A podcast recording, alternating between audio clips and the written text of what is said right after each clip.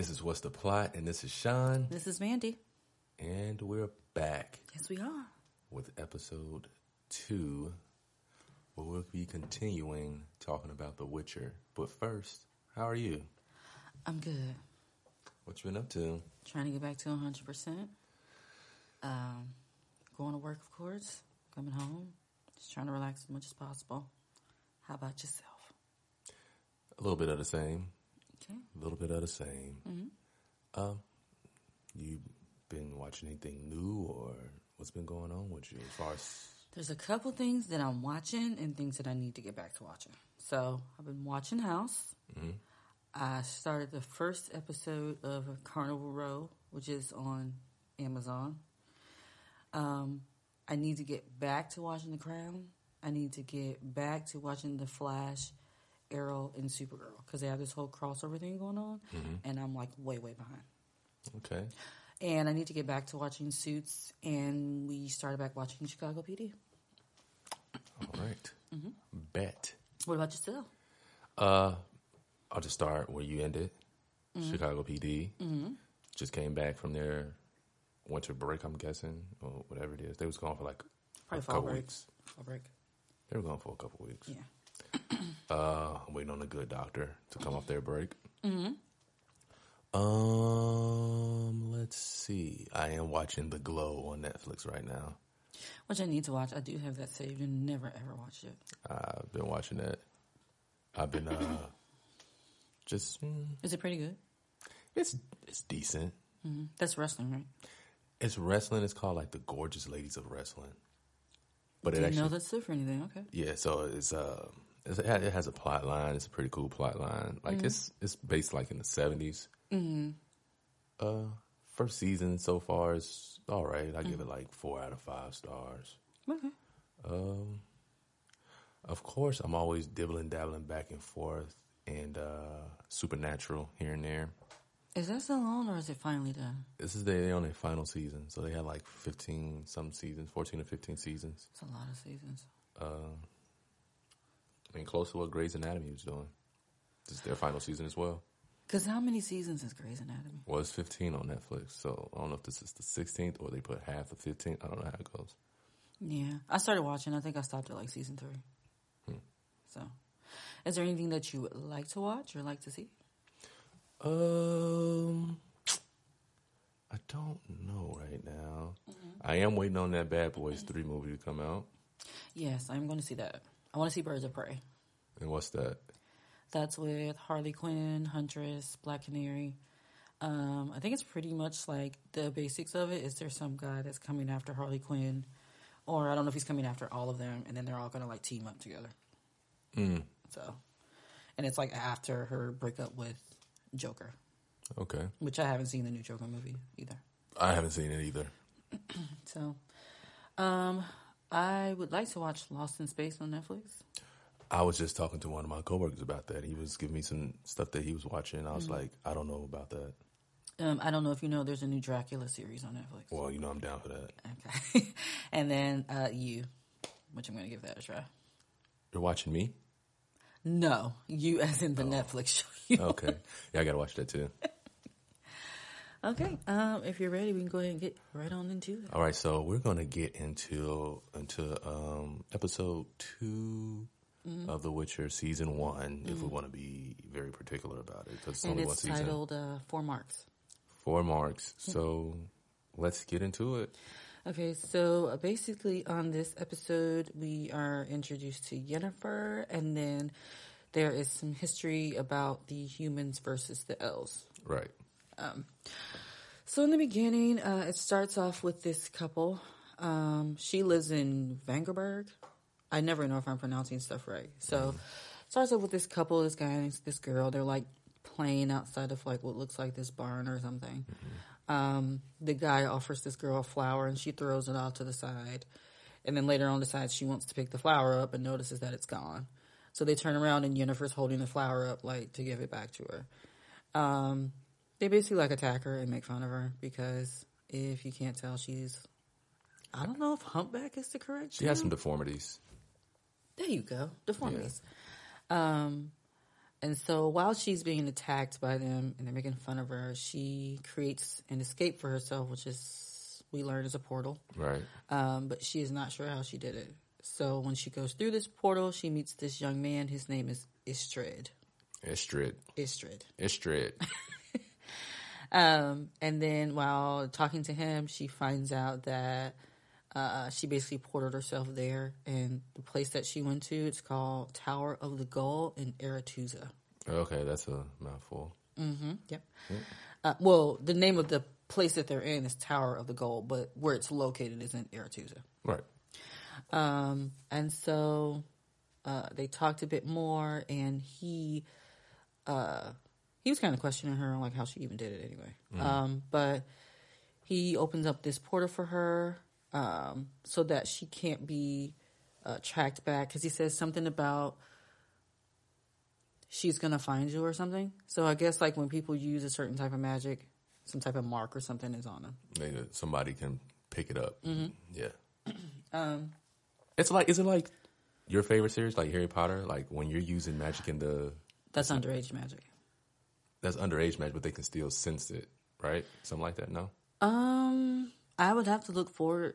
I mean, look more into it, but I know like you have a mark on you until the age of seventeen, which is when you're an adult. Okay. Sidebar. Sorry, guys. Yeah.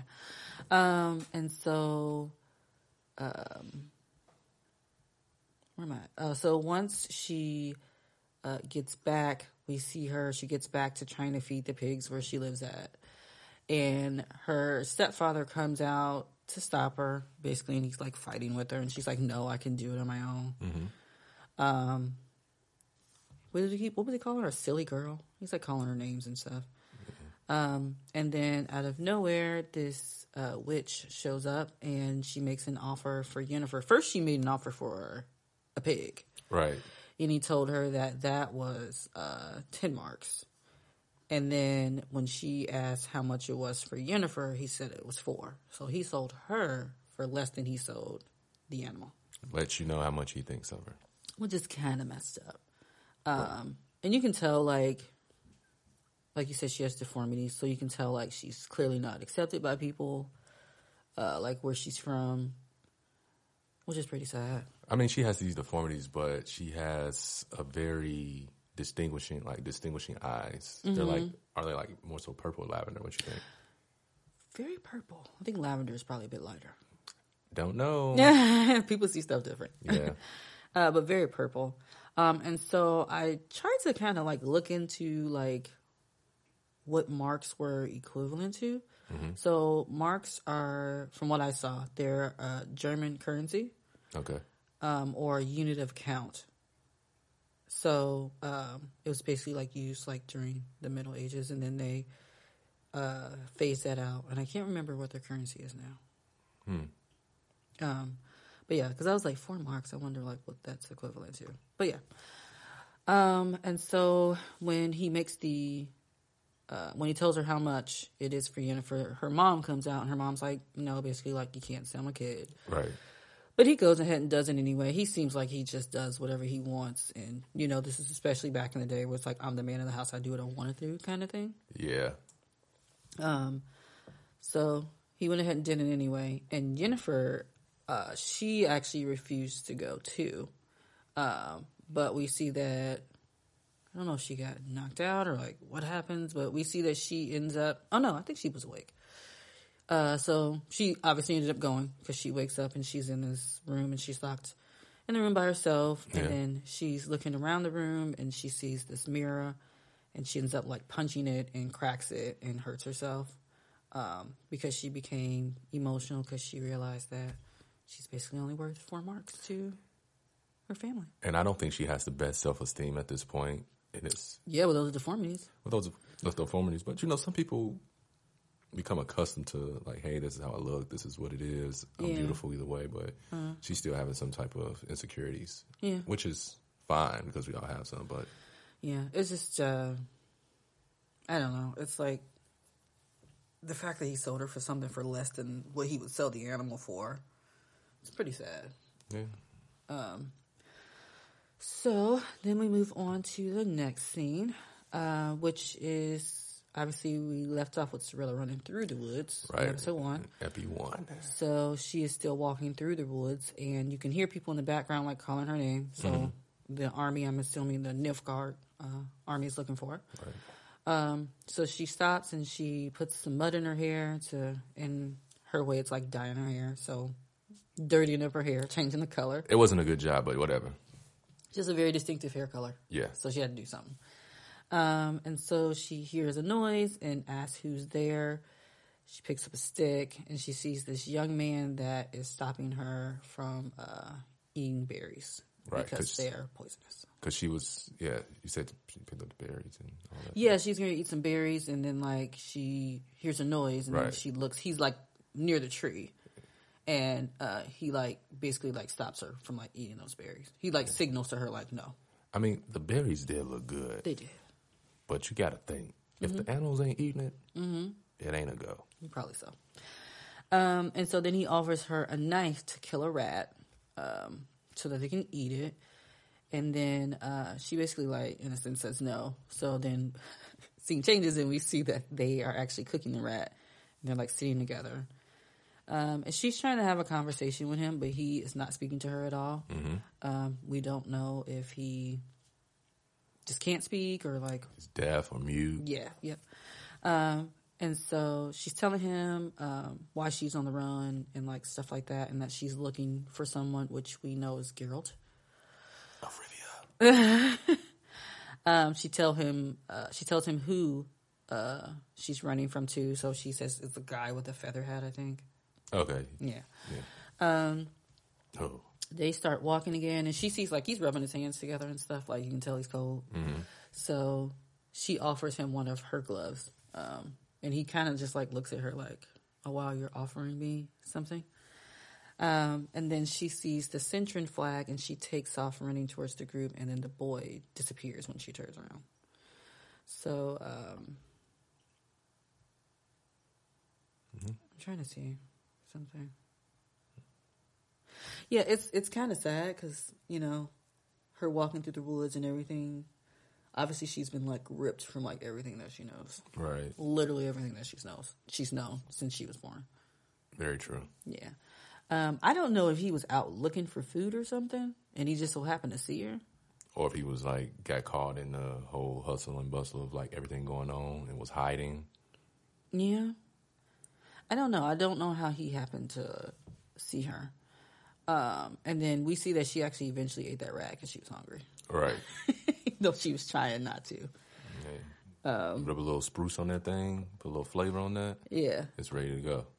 Well, and plus she's not accustomed to eating stuff like that. So she looked at him when he like offered it. She's like, "No, I don't want that." Hey, it's called surviving. Exactly. Well, she ate it, so she's trying to survive at this point. Put a little Frank's hot sauce on that thing. No one wants hot sauce. so uh, then we see uh, we're in a pub and there's this man and they're strumming a banjo, and everybody in there hates it, wants him to shut up. who we'll who we'll learn more about later. Uh, he spots Geralt sitting over in the corner, and then he asks him like for a review because you know everybody else is yelling and telling him to shut up. Geralt's not saying anything. So he wants that iTunes review. he wants to know what he really thinks because he's not saying anything. yeah. Uh, so basically, Geralt tells him that the creatures that are in his song they don't exist. Um, and so in a sense, he's like asking Geralt, like, "How do you know?" And then he realizes, like, "Oh, you're a Witcher." I don't know if he recognizes it from his chain or like Maybe his eyes. could be, could be. Um, and then um, Geralt gets up basically because he's like spotted him in his corner. He was minding his business. So Right. now he's like, people are staring at me, so I'm gonna get up and leave up out of here.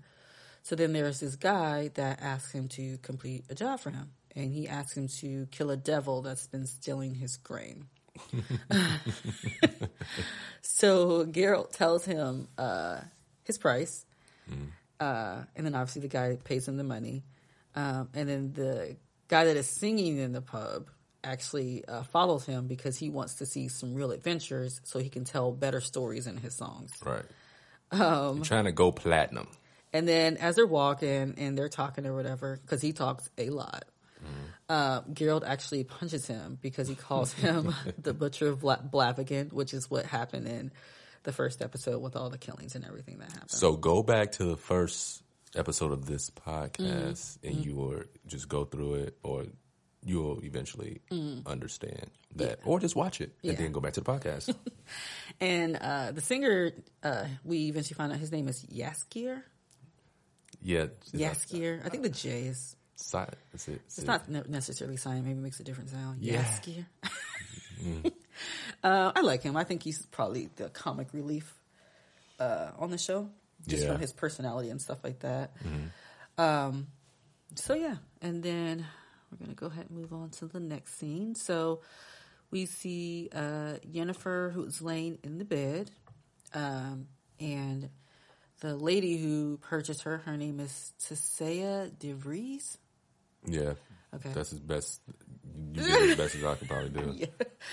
and she is standing over her bed and she basically just uh, kind of wakes her up and tells her to meet her in the greenhouse which don't know how Jennifer is supposed to know where the greenhouse is but whatever um, so Jennifer gets up she gets dressed everybody has on the same clothes um, and she walks in and she sees some other girls there uh, and each of the girls uh, are tested to like perform some kind of magic so she was able to find all of these girls because, like we were talking about earlier, they did something where she was able to sense it, uh, and then basically she was like led to them in a sense. So Right. one of them froze a cat. Another girl saved Johnny boy just by like using her mind. So Yeah. that's just like a couple of those things that they did. And they were mostly accidental things. Nobody knew what they were doing. Besides the one girl who I think turned her mother fat. I think she did that on purpose. Oh, well, that's different. But yeah. Um, so as they're standing there, she starts giving them a speech about magic and chaos. Um, and she basically has them there to uh, learn and control magic. They use the word chaos like a lot. So I don't know if chaos is like literal chaos or if chaos means something else. I think the chaos is like you have this natural power that you can do whatever you want to do with. So you kind of keeping a. It's kind of like being meek and humble with your gift. So is chaos the control part? Yeah, it's like that's the whole- they whole thing. To me, that's what it seems like. Okay. Um, and she tells them that they are um, that just because they're uh, conduits of chaos does not mean that they are capable of magic, which I'm not exactly sure what that means. So first, we figure out what a conduit is. Look at me because I googled that. Yeah, So uh, a conduit is. This is sort of kind of like a vessel, but it's a channel for conveying water or other fluid. And then, like, an additional piece of that definition, it says a person or organization that acts as a channel for the transmission of something. so you're the channel or the transmission of chaos. So you're like a vessel for magic? You're a sense? vessel for magic. Okay. You're naturally chosen. Mm-hmm. So, you mean control Yeah. your natural ability, pretty much in a sense, Yeah. because you can you can flash out and just kill hundreds of people if you want. So she's saying like basically just because you have magic doesn't mean that you can perform it. So you may be able Right. to do some things, but maybe not everything. Correct. It's like honing your gift, but at the same time, mm-hmm. you cannot hone your gift, and mm-hmm. just like they did things accidentally, mm-hmm. they can do that and like mess some stuff up. Okay. Um, and then I was thinking, so we see how she got Jennifer. So I wonder did she also like approach the parents of the other girls? Because one of the girls said that she wanted to go home, and she said, "This is your home." I got a feeling. I mean, I'm not sure if they all came from like poor backgrounds, but I have a feeling that maybe their upbringing or their backgrounds wasn't as pleasant if people are turning their mothers fat. Mm-hmm. You usually love your mother, so Yeah. Um, and then she gives them this trial to determine if they're ready to move forward. And this trial has like what a feather and a rock. I think. I think it's a feather and a rock. I thought it was a flower in a rock. It might be flower. You're right. The same type of flower that Jennifer picked up, mm-hmm. to be specific and mm-hmm. not Pacific. Um, and then one of the girls, Fringilla, uh, she was able to perform it, but there were consequences for doing it the way that she did it because her hand started changing. Now, Right. one issue that I had with this scene was the girl said your hand, and her hand had not started changing yet. I didn't pay attention to that. Yeah. I was like, so how did she know her hand was getting ready to change? Maybe she was right up on her and seeing it like getting a little bubbly. Did she sense it, maybe? I Okay. I don't know. She's like, your hand. I was like, her hand hadn't started changing yet. Unless it's like the way, I don't know. Maybe it's the way that they filmed it. But that thing changed. It looked nasty. Like a reptile hand. That's kind of messed up. That her hand, that her hand uh, changed to that. And then like after that, she basically like showed everybody else how to do it. And Fringilla's hand is just like Hanging there. old, and, old and crumpled and monster A little chicken foot. It's real. It does look like a chicken foot. That's a good observation. Um, so she basically shows everybody else how to do it. Um, Tissaia does, and then everybody succeeds except uh, Yennefer. Um, so she leaves the greenhouse and goes back to the Tower of the Goal. Jennifer does, where she meets Istredd again, who's the guy that she portaled through and saw in the beginning. Um, and then she like basically introduces herself to him. And Istredd is a black guy. Yes, he is. So I was so, happy well, so to see is, that. So is Fringilla. She's a black Frin- girl. Fringilla's black. yep. which I was I was happy to see those 2 Mm-hmm. in that uh, episode. Yeah. Bam. Um, and then we switch over to Ciri. She's at a camp for the survivors, and she just like attempts to like cut the line in front of people. She has a privilege. She does. She's used to Um, that privilege. and she doesn't realize that out there that means absolutely nothing to anybody. Um, and so she attempts to cut the line, and she's pushed. Um, and Ciri says that the food was provided by the queen, which is obviously her grandmother. And the lady said uh, she hopes the queen rots in hell. So there are a couple pieces in this scene that makes me wonder how people really feel about the queen. I think that when it comes to certain things, people hide it, Mm-hmm. and if you go amongst the people, you can really see and hear how people really feel about Mm-hmm. the leaders and or a person in particular. And then, um, so this young man walks up to her and he recognizes the cloak that she has on um, because his father actually made clothes for the rich. Right. Um, she notices the necklace that he has on and it has elf ears on it from elves that he killed because he said he was avenging human lives that were lost in Phil- Philandrill? Phil- Philandr? I cannot pronounce his name. The guy that they call the Elf King. Philandros, Philandriger, yeah. Yeah, there are just some names I can't pronounce. The Elf King, Yeah, from the uprising that they had. right? It was a war, right?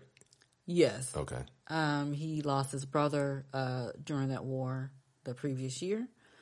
So um, while they're talking, he invites her to meet his family. Um, and she walks into this tent that has like a bunch of families just like in it. Yeah. Uh, She in, he introduces her to his mom and his brother, I believe. And the woman says that her husband died defending the queen and her family, and she actually calls her a wretched bitch. yeah. um, and she also calls her selfish. So I wonder. I'm assuming like this, hearing people say these things because she's not aware of this. It has to make Ciri feel awkward, like hearing people talk about her family like that. And I think it makes her more withholding with the the fact that who of who she actually is with some mm-hmm. people because I think that people would target her, torture her, no matter what.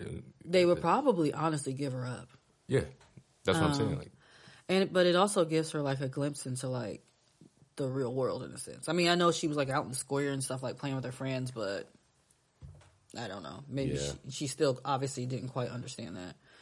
Um, the young man uh, says that it wasn't the queen's fault, talking to his mom, and he said that Nilfgaard only made it uh, that far because of elf spies. So he's blaming that. You can see there's clearly a beef between humans and elves. big beef. Um, and he wants to eventually be a knight when Nilfgaard rises again. So, uh, so Ciri is looking around the room and she's not quite sure how to feel, especially like hearing all these things that she wasn't aware of. And then this woman summons this elf to give up his shoes for Ciri and says, "Don't worry, he's one of the clean ones."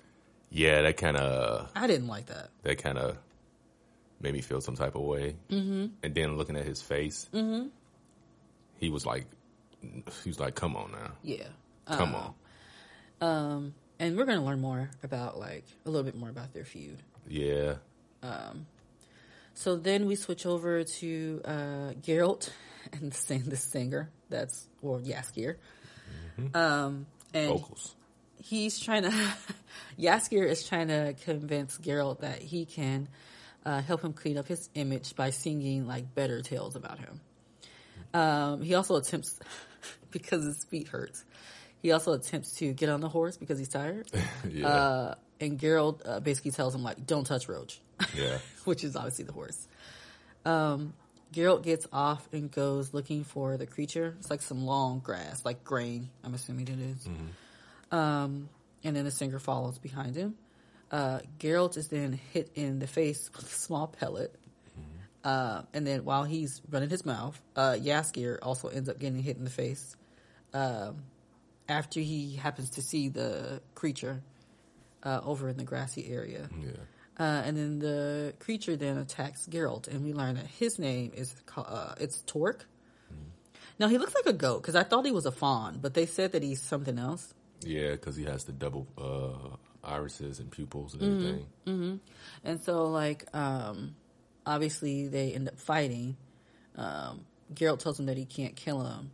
Uh, not can't kill him. He won't kill him, but he can't stay there. Right. Um, and then uh, he tells Geralt he can't stay either, and then Geralt ends up getting knocked out, and then that's where that scene ends. But I thought it was funny. Uh, they were throwing, uh, kind of throwing insults back at each other, and he rips Geralt's hair out, and he said, "Yes, also did this motherfucker snowman." um, and obviously, we see that Geralt runs into a problem here because he's not aware of his surroundings because he's too busy trying to contain uh, this creature that's on the ground. Yeah. But you have any thoughts on that scene? I thought it was pretty creepy when we figured out like what was behind. He the, looks pretty creepy. Yeah. Yeah, what was behind the grain or the high grass, whatever you want to call it. Uh-huh. But I've seen that creature before. They have a name for it in Witcher. Yeah, I've seen the creature before in other things before. It looks like a faun. So a faun is a half goat, half man. Right, like that commercial you see all the time. Uh, with the half motorcycle, half man. the Geico commercial. Motor. Yeah, pretty funny. But uh, yeah, he's I've seen him in other like uh, that type of creature or character, you want to say it, in other um, like like fairy tale type stuff. I don't know what you want to call it, Yeah. but I've seen that before. So he looks really familiar. I have to look it up or pay attention to what they actually call him. Yeah. Um, so in this next scene, we see the girls are working on their magic again. Um, and they, the task is for them to learn what their partner's greatest fears are, but it has to be through thought transference. So you can't say it out loud. Obviously, you have to hear each other's thoughts. Yeah, Um, so after about a minute or so, Jennifer blurts out that her partner's fear is snakes, which we eventually find out is a lie. Um, so Tissaia calls her to the front and she says that how basically like how is it that you couldn't perform any of these other tests, but you're able to perform this one? Um, and she said so she basically like lets Jennifer know what her worst fear is, and her worst fear is that even if she was beautiful, still no one would love her, which is kind of sad. Uh, obviously because of what she's been through. So uh, next, we see that she is uh, sitting down. She's talking to Istredd, and she's telling him that Tissaia was right about you know the fear of no one loving her, and, and she'll never be enough, and things like that. yeah, Um, and so Istredd basically he's trying to encourage her uh, to continue to keep going. Um, he said that he didn't give up and that it took him a while, and so he offers for her to be able to read his mind to practice in a sense. Um, so she is actually she is actually able to see his, um, I guess after being patient, um, and she sees. I guess she sees it in his eyes. I guess that's how they can tell. Um, she sees moon jellyfish in his eyes. okay, Um, and she says that she's able to hear him, and then she says she's also able to taste warm bread. And she said, like, basically, like, are these things that you love? And he said, no, they're things that I figured you would love. It's like, oh, that's kind of cute. that was mad sweet. it's very sweet. Um, and it does look like they have chemistry at this point, by the way, uh, after the many run ins that they've had. So then we switch to the next scene, uh, and we see that mother of that young man. She is laying down, saying she can't sleep. She then uh, asks Ciri, "Is she afraid?" Because Ciri is also awake, um, and she tells her that she's safe now. Um, Ciri just looks uh, over at her, and she's crying. Um, she tells her that she's looking for Geralt, and she asks the woman if she knows who he is, and she tells her like, "No." She said, "Is he is he a knight?" Um, but she basically told her no, she didn't know him, and she asked Ciri where's her parents. And then, as we know, Ciri told her that her parents died when she was a baby, and that her grandmother took care of her. Right. And so, um, the lady asked her where was her grandmother, and she said she also died in the Nilfgaard attack, which she didn't give her much information on because if she did, the woman hates her grandmother. Right. They would know. Yeah. Well, Um, she would know. and then so after she tells her that the lady looks at her, she said, I'm, "Oh, I'm sorry." And then she tells the lady that she is also sorry uh, for what happened to her family. And then the woman says that they'll uh, get through it together. So she's basically uh, apologizing in a sense for what her grandmother did, Ciri. Yeah. So like when the woman says, you know, uh, I'm sorry, and she says, I'm sorry as well. Which is kind of sweet of Ciri, but it's it's kind of sad because she didn't know any of this stuff. Right. She's So- a kid. Yeah. Poor child. Um, so then in this next scene, we see uh, Tissaia. She's waking up Yennefer, or Piglet as she calls her, which is extremely disrespectful. Very disrespectful. Uh-huh. And she tells her, um, it's at night, and she tells her to come on. So they uh, go to uh, Tower of the Gull during a storm, and there's like an opening, like in it, or whatever. You can see the storm. And basically, their test is she wants them to catch lightning in a bottle.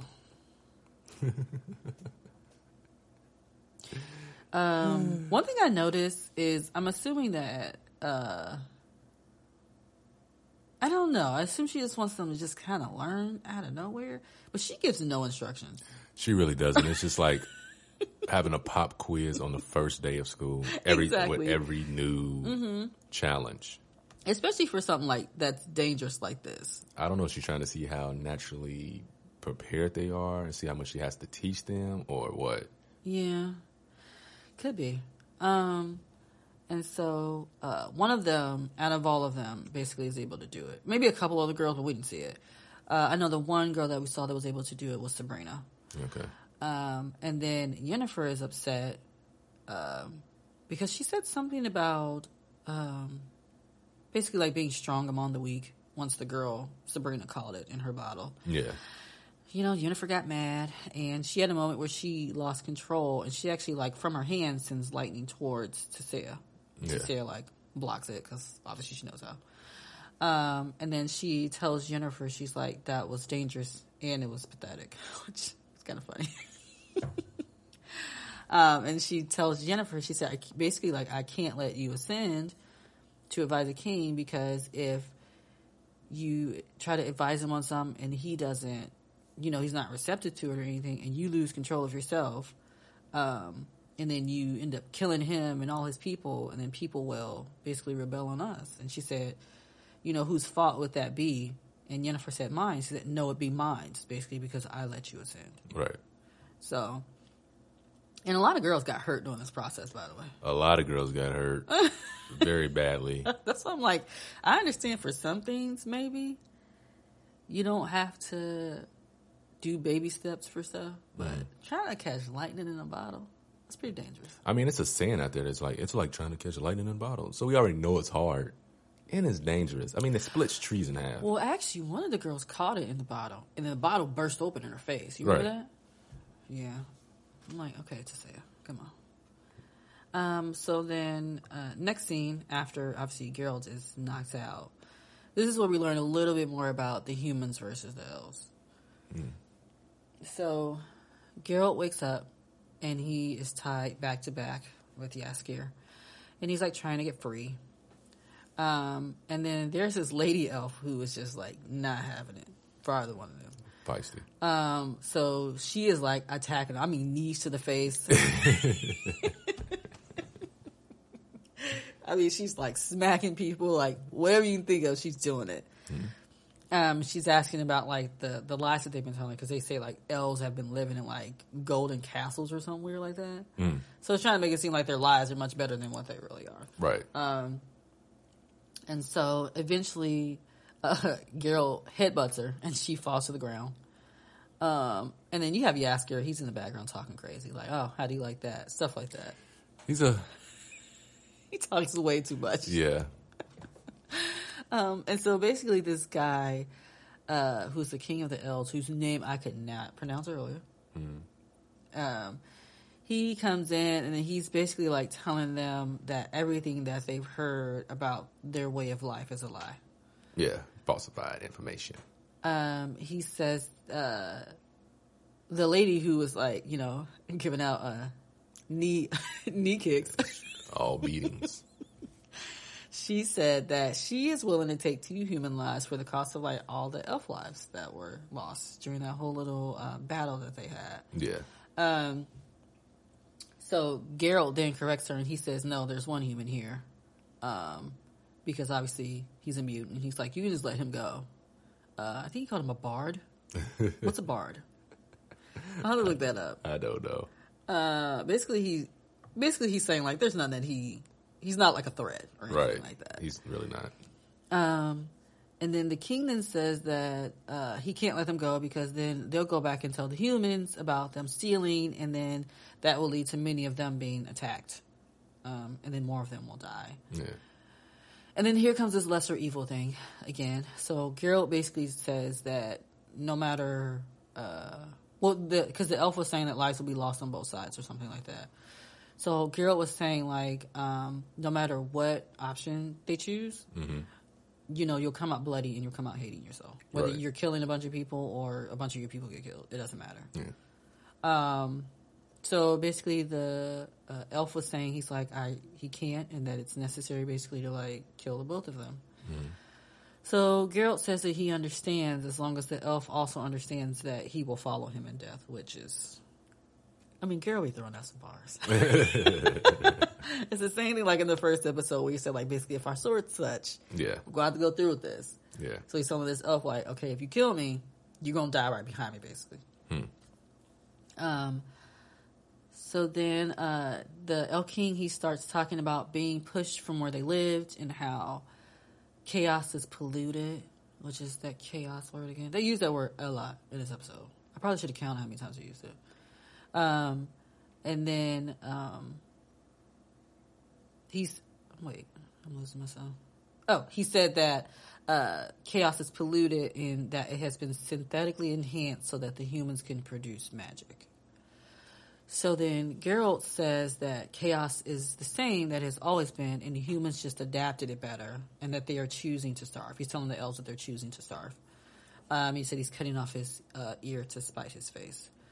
So, um, what this sounds like to me is, um, first of all, uh, she was ready to kill them, which is Yeah, she needs to to go. Um. so basically he's like telling um,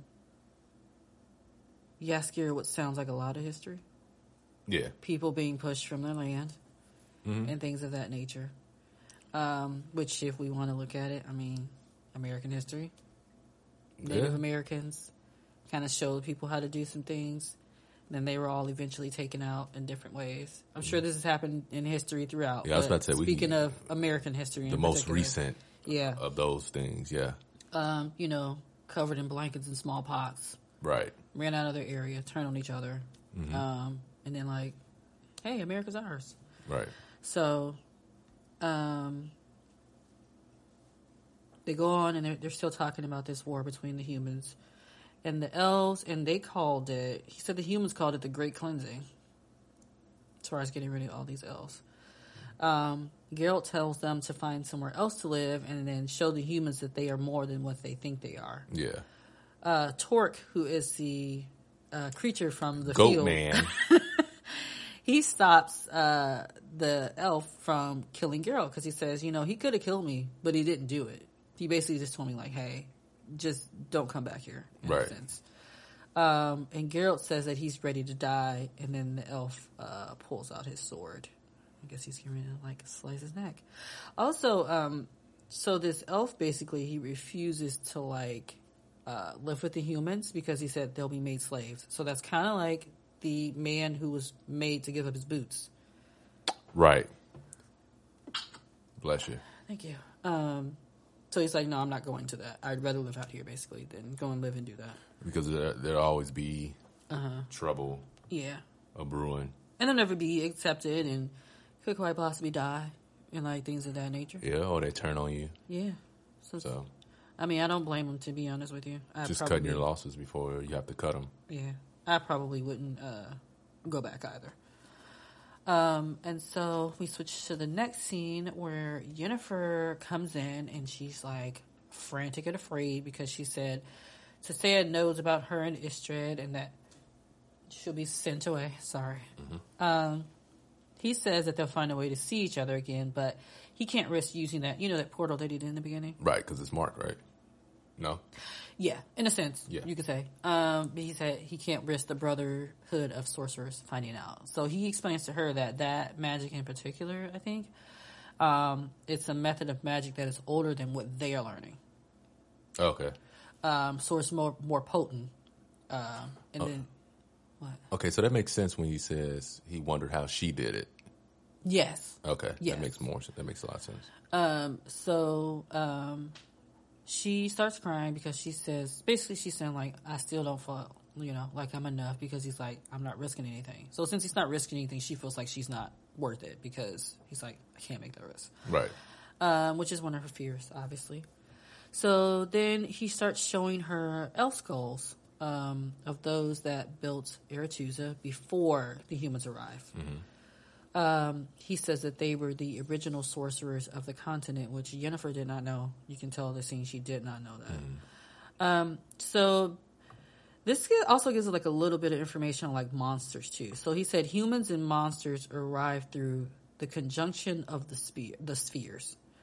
So I had to look that up because I was not sure what that even meant. So I'll read a little bit, and this is from uh, WitcherFandom.com. Go ahead. So, the conjunction of the spheres is a cataclysm which affected the whole multiverse and occurred 1500 years before the events in the novels, trapping many unnatural creatures in this dimension, including including uh, ghouls, graveirs, and vampires. So, basically, these creatures are actually from somewhere else, and so I guess people's worlds clashed.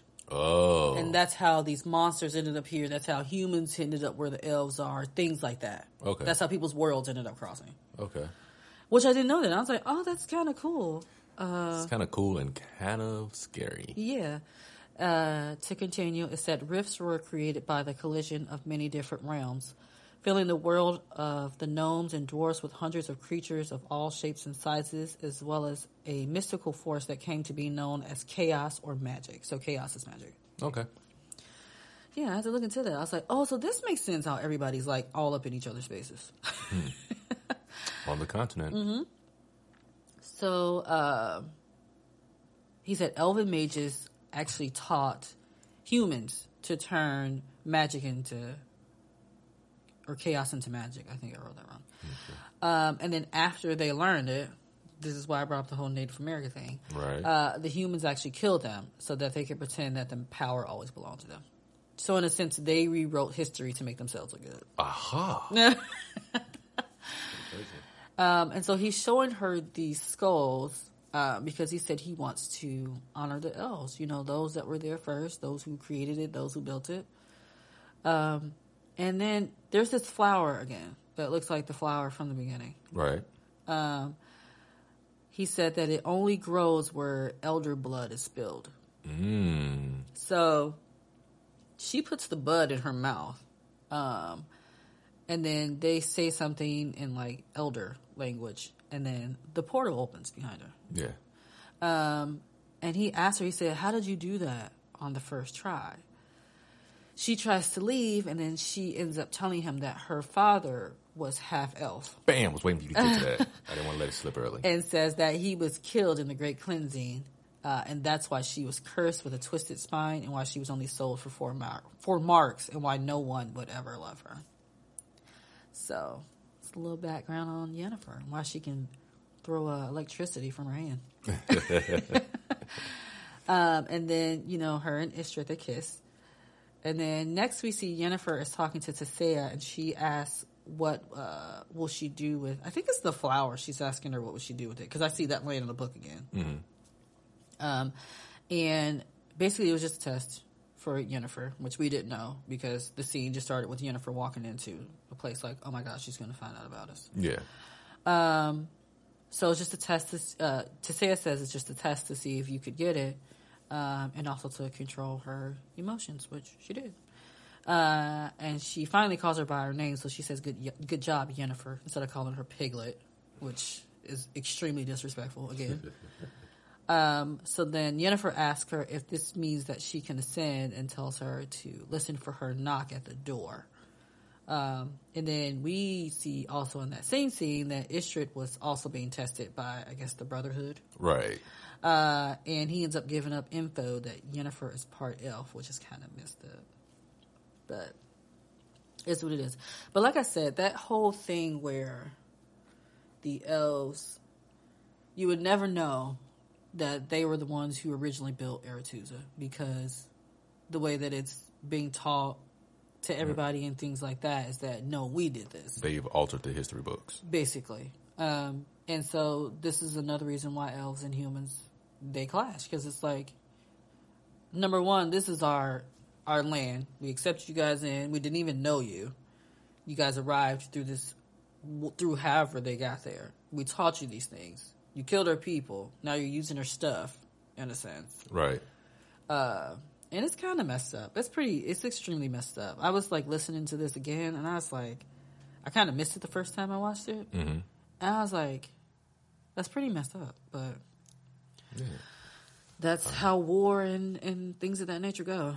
Yeah, I mean, you, you teach somebody about the ways of the land, and they kill all those people that taught the ways of the land, and then you have these other people that help build up things. Mm-hmm. Then you try to get rid of them, but you really can't get rid of them. Mm-hmm. And but the only thing you can really do is alter the books, but you can't really alter the books all the way because these people are still here. Mm-hmm. So it's a continuous continuing war. So it's similar to somewhat of history in itself mm-hmm. of here, but it it's it's written well mm-hmm. because, like you said, those are like the ways that wars go, the way that people take land, the way that people have taken land. It's very very uh, unfortunate, Yeah. very sad Yeah, especially when people are discredited and made to Mm-hmm. look like these monsters, and they're actually the kind ones that brought you in Mm-hmm. when these worlds clashed.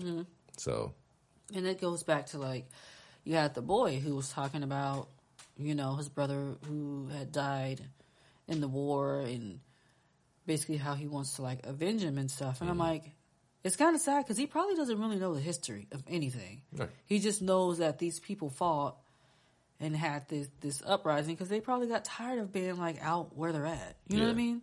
What they call the edge of the world, and people are saying like they live in these high up golden castles or something crazy. I don't know. And it's like that kind of sucks. But I mean, what's the saying? Is it winners get to write history? I don't know. Yeah. So you lose, you don't get to tell the story. Um. So then we get to uh, the next scene, and we are back at the camp where Ciri is located, and it's being attacked by Nilfgaard, of course. Um, Ciri wakes up, and the woman that she was with, she ends up getting stabbed to death by that elf that she was like talking crazy about. He was fed up. He was done. I think she asked him to do something else. He was already helping her out. I think she asked him to do something else, and he just like lost it. So he found a knife, and he just got to go in town on her sides and guts. and he took the he caught up with her quick. Like he ran up on her quick because Mm-hmm. he didn't have no shoes. You know, you got more grip when That's you ain't got true. no shoes. That's true. That's true. you ever tried to t- take off running in some shoes and then you take your shoes off? Yeah. So, And then so she's like screaming for her life, and she's like, "Help me!" And Ciri's like backing up against this tent. She's like, "Oh my god!" Because she hears the chaos outside, and then you got this going on on the inside. big melee. Um, and so, um, as she's like backed up near the tent, the boy that she originally met in the woods, the black boy, Yeah. um, he actually ends up finding her and then like cuts open the tent and then like helps her get out. Yeah.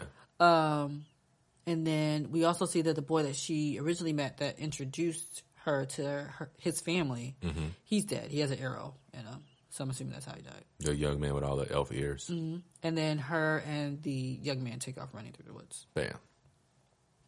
It's a lot going on. A lot going on. It's a lot. I mean, it's war, so I don't think, really think the scene needs to be described. People Yeah. getting cut up and people running around, people trying to get away, all this other stuff. So, and it kind of sucks because Ciri was asleep, and I know she probably had no good sleep in a while. and so to be woken up and all you hear is people screaming and running around, and then next thing you know, in the tent where you're at, you can't even think straight because now this lady's getting stabbed to death by this elf who was tired of that lady. He was tired of her. I mean, when she said he's one of the clean ones and like basically made him give up his shoes, he's like, well, dang, I already ain't got nothing. right. So, hey, Yeah. he took it out on her. So, uh, in this next scene, we have Tissaia who is going around and she's knocking on doors, but she does not knock on Yennefer's. Uh, Yennefer then sneaks out and uh, she goes to the area where Tissaia is and she's sees her like speaking in the elder language. She has these three girls in front of her. Um, and she sees that she's turning these girls into eels. I'm gonna say this real quick. You know what's crazy? What's that? Okay, so like you know how we speak English, Yes. right? Mm-hmm. It's crazy how they took all these things Mm-hmm. from the elves, but mm-hmm. they still speak like, like, like give like speak in elf language. And some they call some it elder language. elder, but it's still like the mm. elf language. yes, yeah. to do all these mm. things, which is wild to me because That's how they learned it. that's how they learned it. So you really cannot write them out Yeah. because they're still using the same words, the same spells, the same Mm-hmm. like things that combine to make these spells or these Mm-hmm. old spells. Yeah. You know, so it's it's it's crazy, but And also, just to go back a second, so when he was telling Jennifer about the skulls, and he she's like, "Do you know how they died?" And she's like, uh, "They were slaves." And he's like, "No." He's like, "They built this before uh, humans got here." So she thought that they died doing stuff for humans, not even knowing the rest of that history. It's crazy that they just like wrote them just like out of stuff. but you can't really write them out. You can't. And especially since there are some still living, which is probably why they call it the Great Cleansing, because they're probably trying to kill them all, Right. which sucks. Okay, so uh, back to this scene uh, with Tissaia. Um, so she sees that uh, Tissaia's turning everybody into eels, and Tissaia knows that she's there. She tells her to come forward to push her friend into the pool. And uh, Ciri says no, but Tissaia says yes. uh, and then Yennefer comes down. Yeah. You have something to say? Yeah. What's up? Ciri wasn't insane, but Mm-hmm. Was. Oh, because we we jump back. Yeah, yeah, yeah, yeah. So yeah, yeah, yeah. Um, and so uh, Tissaia is basically explaining to her that uh, she took away their control, but not their power. And Yennefer, here's that conduit word. Yennefer says that basically that uh, she's a conduit for Aretuza, Okay, yeah. which I'm still confused by the eel thing. Me too, because I don't know. I, I'm very confused by. It. Do they get the, a chance to? Do they use their power to change themselves back? I got to go back and look and see if like some of these girls come back later Right. on. Because I was confused. I was like, why is this a part of the? pro- She does some things and I, it's just like kind of questionable. That she but doesn't that's really, their whole little thing. and she don't really explain. She does not. Uh, it's, So. it's. I mean, at least explain it for us. That If you guys got answers and you care to write in or Yes. whatever, please. That would be that would be nice because I am like confused by that. Um, and then we go over to the next scene and we see that Geralt and Jaskier has been let go by the Elf King, as they call him. Yeah. Also, I think he was actually a king. Uh, he actually lived in a castle or something Yeah. somewhere before they were pushed out of their area, Right. which makes sense because that was their land. Also, how long do people live? You know what? That's another good one because is it altered because they're all pushed into this land that they don't know? I feel like people have been around for a long period of time. Well, I feel like this with things like mutants, like Witchers, Yeah. or things like uh, Like elves stuff? or things like Torque and stuff like that. We really don't know Mm-hmm. as of yet if they have like some sort of type of lifespan. I wonder what their lifespans will be. Because I feel like some of these people are telling stories like they've been around for like a long time. And we will have to go back and actually see the timeline of when that whole clashing of worlds happened and like the history of like the Great Cleansing and all these fifteen things. years before the books. So wow, long time. Very long time. So yeah, um So yeah, we see Geralt and Jaskier have been let go. Uh, Geralt basically gave his coins to the elves, I guess, so that they don't have to steal anymore. right. Um, and Jaskier was gifted with a new instrument because uh, his was broken when that lady was beating up on everybody. Yeah, she was going off. I think the the the, the creature actually broke it. Oh, okay. I think he did. Um, so Jaskier thinks that Geralt used reverse psychology on the elves, which I don't. I think he actually meant what he was saying to them, like, "Hey, go and live somewhere else." But he was he was referring to the part he actually mimicked him, where he said basically like, uh, "I'm ready to die." Oh yeah. yeah. So he thought he was using ver- reverse psychology when he was talking to them. I don't think he was. Um, I think he was genuine in like what he was saying to them because uh, Geralt also said to them, he said basically like, "Don't call me a human because I'm not a human. I'm a mutant in a sense." Um, so Jaskier also ends up saying that he has respect for the Elf King. He said he made it through one uprising. Hopefully, he can make it through another. So everybody doesn't hate the elves, but you have a whole lot of people who do, Yeah. simply because they're different. and it's misinformed information. So that some Yeah. people are taught to hate them. Yep. It's probably some of them have never even met an elf. Yep. Or they, uh, when they see them, they automatically they remember these stories that they were told, and then they automatically just treat them like trash, Right. which is stupid because you can kind of get to know people first. But whatever. Um, and then so uh, Jaskier starts to make up a song, uh, and he actually comes up with a song. Uh, I believe the full title is "Toss a Coin to Your Witcher." uh, and he made this song up so that he can change public perception about Geralt, which I like this song. The song is jamming. It's catchy. It's, it's, it's stayed in my head. Yeah. Um, and then um, we actually in, in this scene as well, we see that Ciri notices that the boy that she's been walking around with this whole entire time, he's actually an elf. Yeah. Um, Took his hat off. He did. He took his hat off. Um, and she thanks him for, you know, saving her life. And he actually starts to talk to her in the scene. So he can talk. and he introduces himself. His name is Dara. So they basically like properly introduce themselves to each other. Um, so as uh, we switch back, and then as Jaskier is like singing this song, Geralt stops him because he hears some information in there. He's like, okay, that's not how that went. Yeah. And so Jaskier basically says that respect doesn't make history, which I guess. That's a word, I guess, you know. I guess, yeah. Um, and so they keep walking down their path as he's like singing this song while they're walking. Because once he said that, yeah, um, Geralt was just like, mm. and they just like kept going. Um, and then so at the very end, uh, it switches to Jennifer sweeping her friend into the pool. Um, and she gets a smile of approval, and then Thea walks out, and Jennifer's there leaning over, and she's kind of smiling. Yeah. And that's the end of the episode. So So, what did you think of this episode overall? overall, Yeah, my personal rating of out of five stars. yeah, No, I, it's hard for me to dislike it. yeah, Uh, so I get like what, maybe a four, yeah. Three point nine, maybe. And this is why I say this. Go ahead.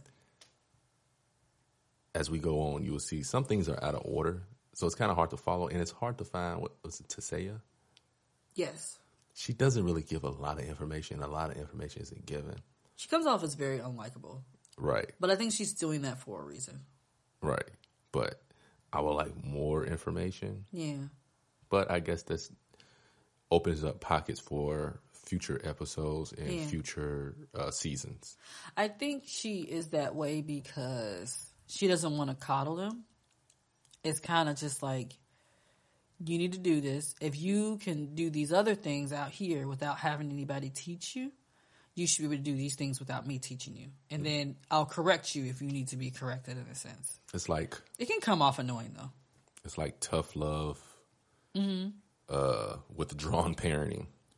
That could be a it that could be a two. Yeah, Um, overall, I like this episode. Um, there were some parts that were a little slow for me. what would you rate it?